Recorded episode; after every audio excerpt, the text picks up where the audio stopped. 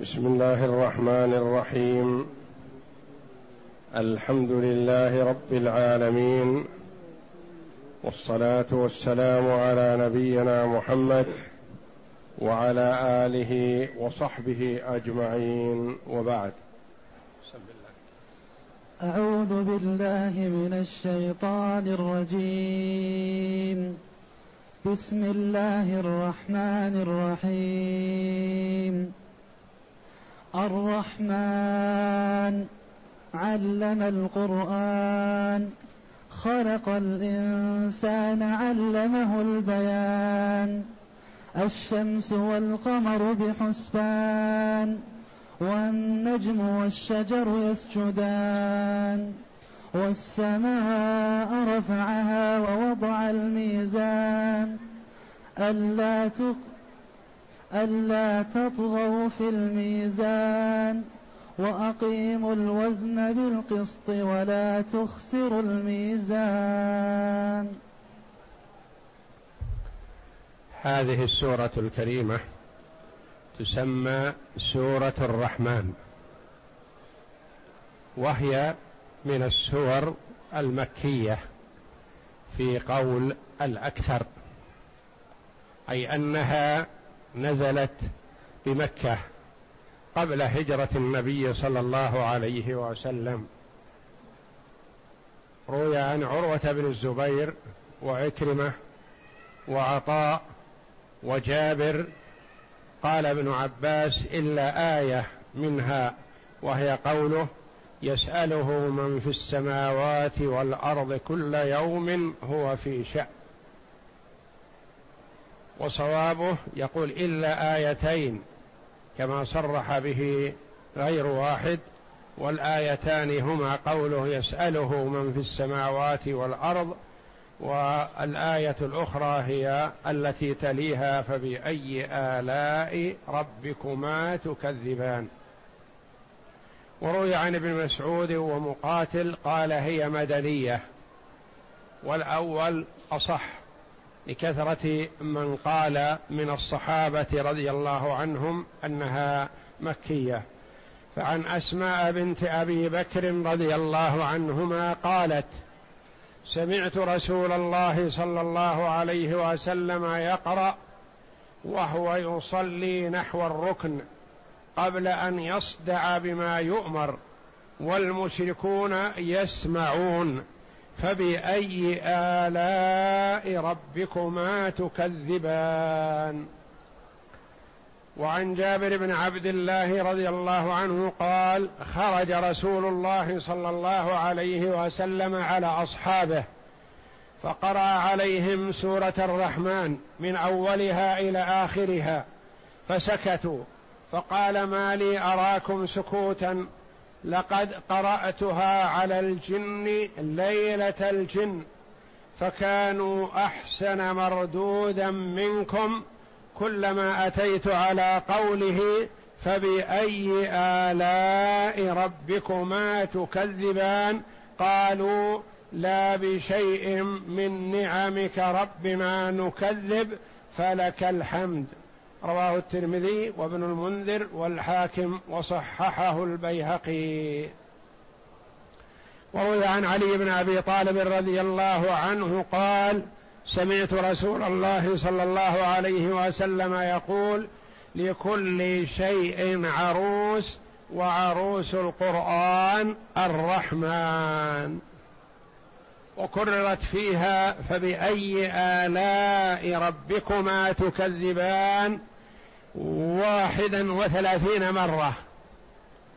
سيأتي البيان بيان ذلك إن شاء الله عند قراءة أول آية منها غدا إن شاء الله. قوله جل وعلا الرحمن علم القرآن خلق الإنسان علمه البيان. الآيات. الرحمن قيل هي آية وهو الذي درج عليه في رسم المصحف أنها آية مستقلة.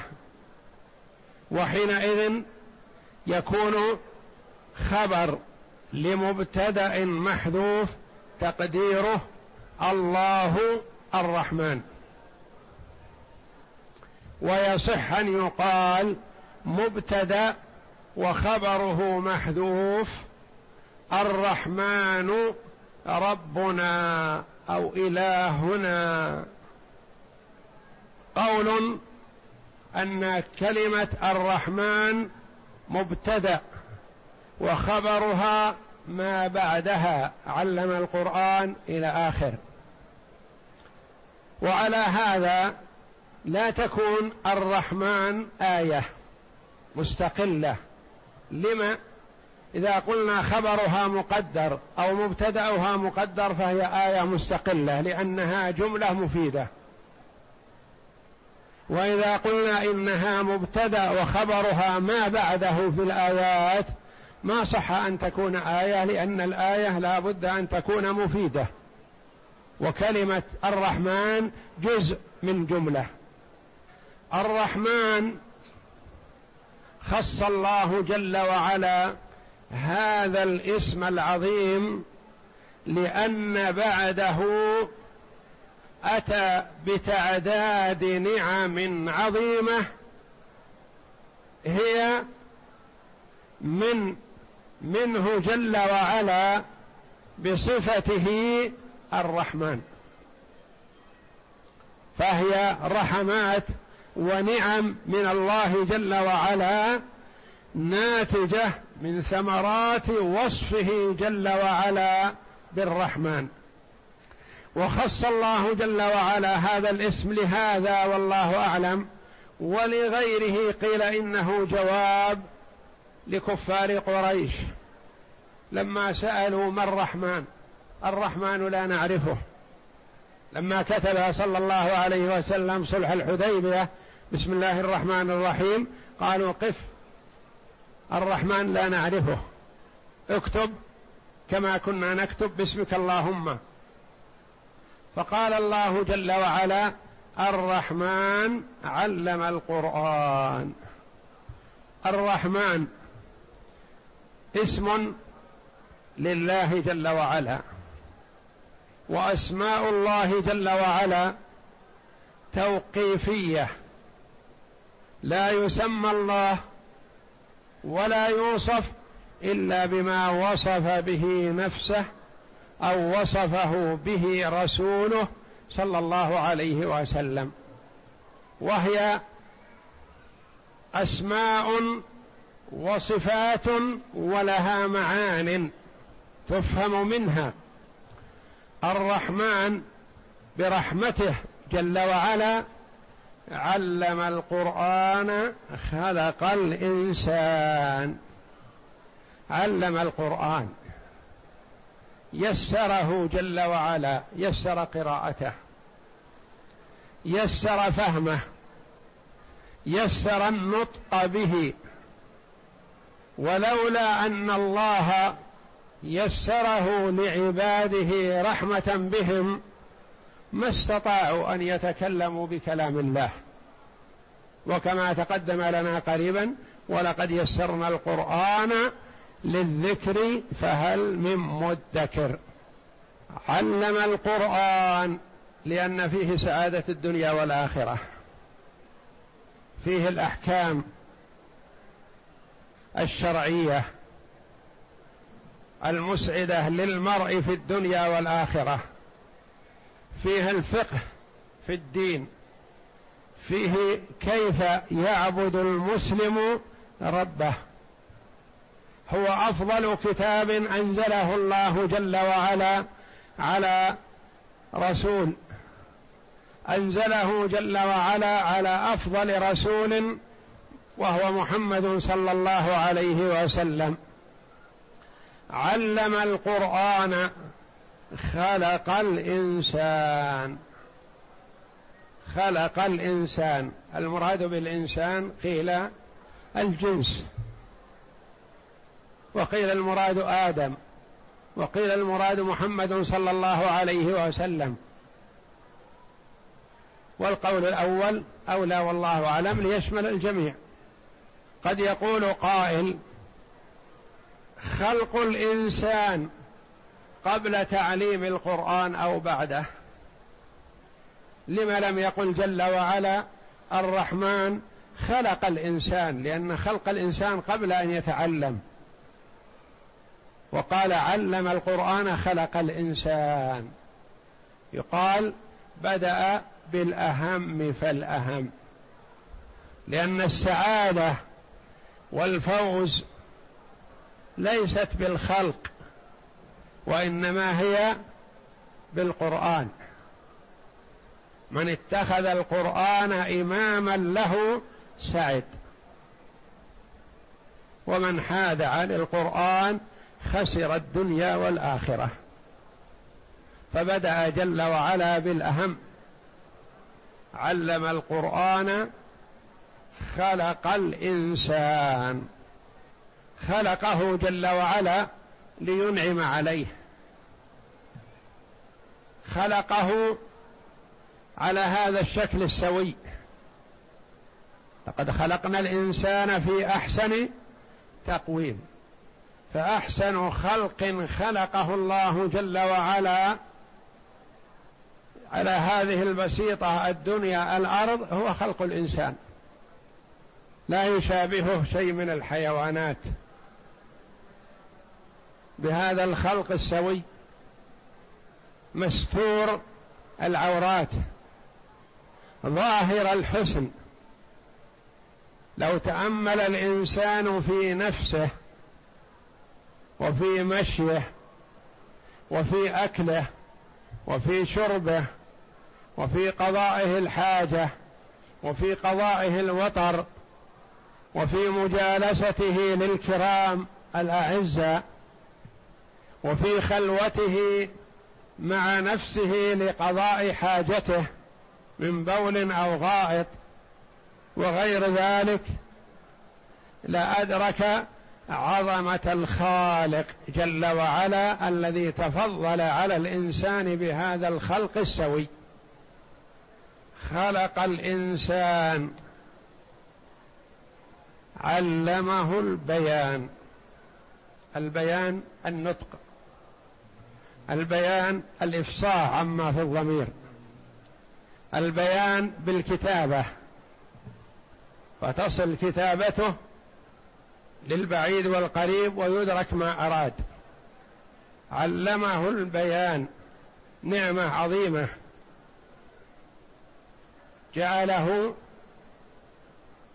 يأخذ ويعطي بكلام واضح بين علمه البيان وهذه على قول كلها أخبار لصفه لاسم الرحمن جل وعلا.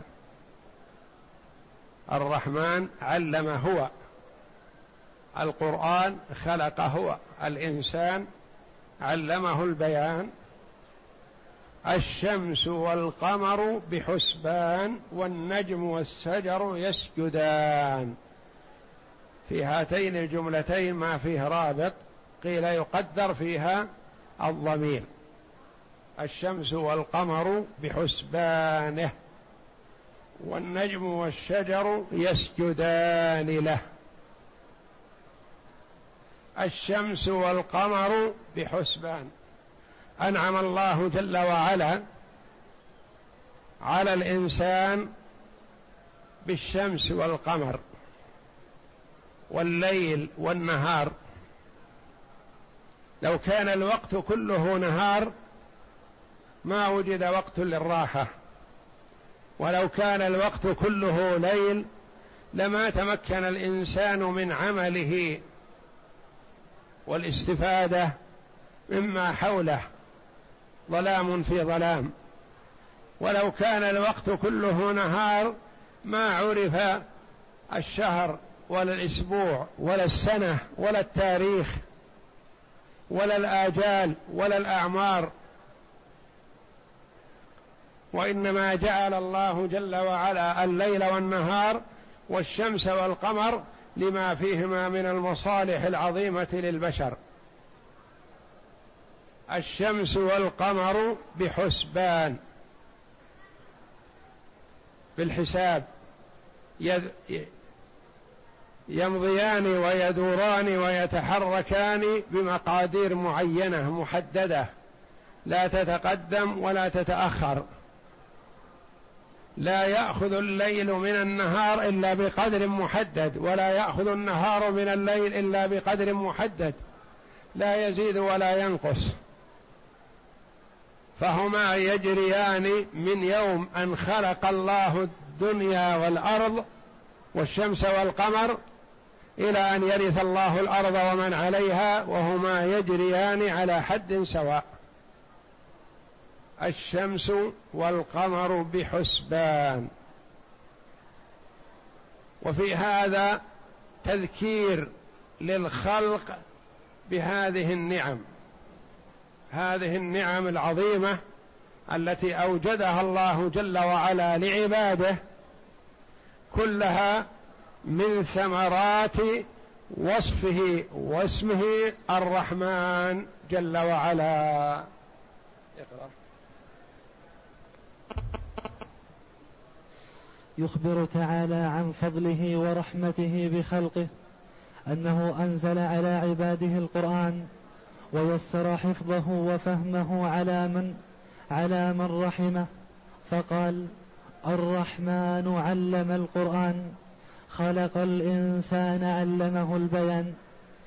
قال الحسن يعني النطق. وقال الضحاك وقتاده يعني الخير والشر.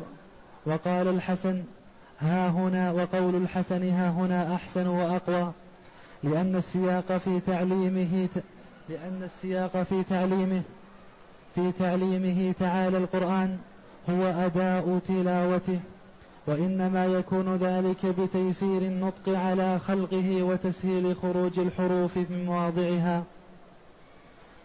من الحلق واللسان والشفتين على اختلاف مخارجها وأنواعها. الشمس والقمر بحسبان أي يجريان متعاقبين بحساب متقن لا يختلف ولا يضطرب. لا الشمس ينبغي لها أن تدرك القمر ولا الليل سابق النهار وكل في فلك يسبحون. وقال تعالى فالق المصباح فالق الإصباح وجعل الليل سكنا والشمس والقمر حسبانا.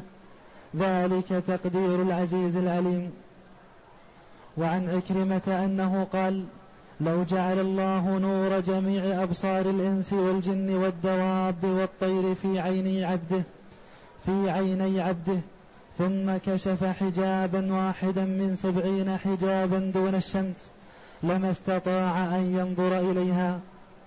ونور الشمس جزء من سبعين جزءا من نور الكرسي ونور الكرسي جزءا من سبعين جزءا من نور العرش ونور العرش جزءا من سبعين جزءا من نور الستر. فانظر ماذا أعطى الله عبده من النور في عينيه. وقت النظر إلى وجه ربه الكريم عيانا. والنجم والشجر يسجدان. والنجم والشجر يسجدان. النجم قيل هو النبات الذي لا ساق له. والشجر هو النب أو الشجر الذي له ساق. فالنجم الذي على الأرض لا ساق له والشجر ما له ساق. وقيل النجم هو النجم الكوكب الذي في السماء. والشجر الشجر بعمومه. يسجدان يعني مطيعان لله جل وعلا. على ضوء ما رسم لهما. فهما يمتثلان أمر الله جل وعلا. مسخران بأمره سبحانه وتعالى. والسجود يطلق ويراد به الطاعة. والامتثال. يقال فلان ساجد مطيع يعني ممتثل ما يخرج عما يرسم له أو يقال له. والنجم والشجر يسجدان. قال أصل السجود الاستسلام والانقياد لله. وهذه الجملة والتي قبلها خبران آخران للرحمن. وترك الرابط فيهما لظهوره كأنه قيل والشمس والقمر بحسبانه والنجم والشجر يسجدان له والسماء رفعها جعلها سقف لأهل الأرض مرفوعة مسموكة محكمة لا يخاف منها سقوط ولا تفتت. ووضع الميزان المراد بالميزان هنا والله أعلم العدل. جعل العدل بين عباده. هو جل وعلا حرم الظلم على نفسه وجعله بين العباد محرما. وأمرهم بالعدل. ووضع الميزان أثبت في الأرض العدل الذي شرعه وأمر به. كذا قال مجاهد وقتادة والسدي وغيرهما وغيرهم. قال الزجاج المعنى أنه أمرنا بالعدل. ويدل عليه قوله جل وعلا ألا تطغوا في الميزان. ووضع الميزان والمراد بالميزان والله أعلم الإشارة إلى كل ما يضبط به الأمور. ليس المراد آلة الوزن فقط دون آلة الكيل وإنما يشمل الميزان الميزان والمكيال والمقياس والمتر وغيرها مما تضبط بها الأشياء. ووضع الميزان ألا تطغوا في الميزان. لا تطغوا لا تظلموا لا تزيدوا ولا تنقصوا. وقد توعد الله جل وعلا من يزيد إذا أخذ وينقص إذا أعطى كما في قوله تعالى ويل للمطففين الذين إذا اكتالوا على الناس يستوفون يأخذون حقهم وزيادة. وإذا كالوهم يعني كالوا لهم أو وزنوهم يخسرون ينقصون يطففون. ألا تطغوا في الميزان لا تجاوزوا العدل وأقيموا الوزن. اضبطوه. أدوا الذي عليكم كاملا غير منقوص. وخذوا الذي لكم بغير زيادة. ألا تطغوا في الميزان وأقيموا الوزن بالقسط يعني بالعدل. والله جل وعلا أمر بالعدل وحذر من الظلم والجور والطغيان. ولا تخسروا الميزان. لا تنقصوه. لا تعطوا أقل مما عليكم. أعطوا الحق الذي عليكم كاملا غير منقوص. نعم. والنجم والشجر يسجدان. قال ابن جرير اختلف المفسرون في معنى قوله تعالى والنجم. بعد إجماعهم على أن الشجر ما قام على ساق. فروي فروى علي بن أبي طلحة عن ابن عباس قال النجم من بسط على وجه الأرض يعني من النبات. وكذا قال سعيد بن جبير والسدي وسفيان الثوري. وقد اختاره ابن جرير رحمه الله. وقال مجاهد النجم الذي في السماء وكذا قال الحسن وقتاده وهو, القو وهو القول هو الأظهر والله أعلم. لقول الله تعالى قوله تعالى والسماء رفعها رفع السماء منصوب على الاشتغال. يعني أن الفعل الذي بعدها مشغول بضميرها. ورفع السماء رفعها لأن الذي بعدها الذي قبلها مرفوعات. ثم قال بعد قوله والنجم والشجر يسجدان والسماء رفعها ولم يقل والسماء السماء منصوبة على الاشتغال. نعم. ولقوله تعالى ألم تر أن الله يسجد له من في السماوات ومن في الأرض والشمس والقمر والنجوم والجبال والشجر والدواب وكثير من الناس. والشجر والدواب. كلها تسجد لله يعني مطيعة مذعنة لما يراد منها وتسير حسب ما أراده الله جل وعلا لها. نعم. والسماء رفعها ووضع الميزان يعني العدل كما قال لقد أرسلنا رسلنا بالبينات وأنزلنا معهم الكتاب والميزان وأنزلنا معهم الكتاب والميزان ليقوم الناس بالقسط. وهكذا قالها هنا ألا تطغوا في الميزان. أي خلق السماوات والأرض بالحق والعدل لتكون الأشياء كلها بالحق والعدل. ولهذا قال وأقيموا الوزن بالقسط ولا تخسروا الميزان. لا تخسروا الوزن بل زنوا بالحق والقسط كما قال تعالى وزنوا بالقسطاس المستقيم. قال مجاهد القسط العدل بالرومية. نعم. والله أعلم وصلى الله وسلم وبارك على عبده ورسول نبينا محمد وعلى آله وصحبه أجمعين.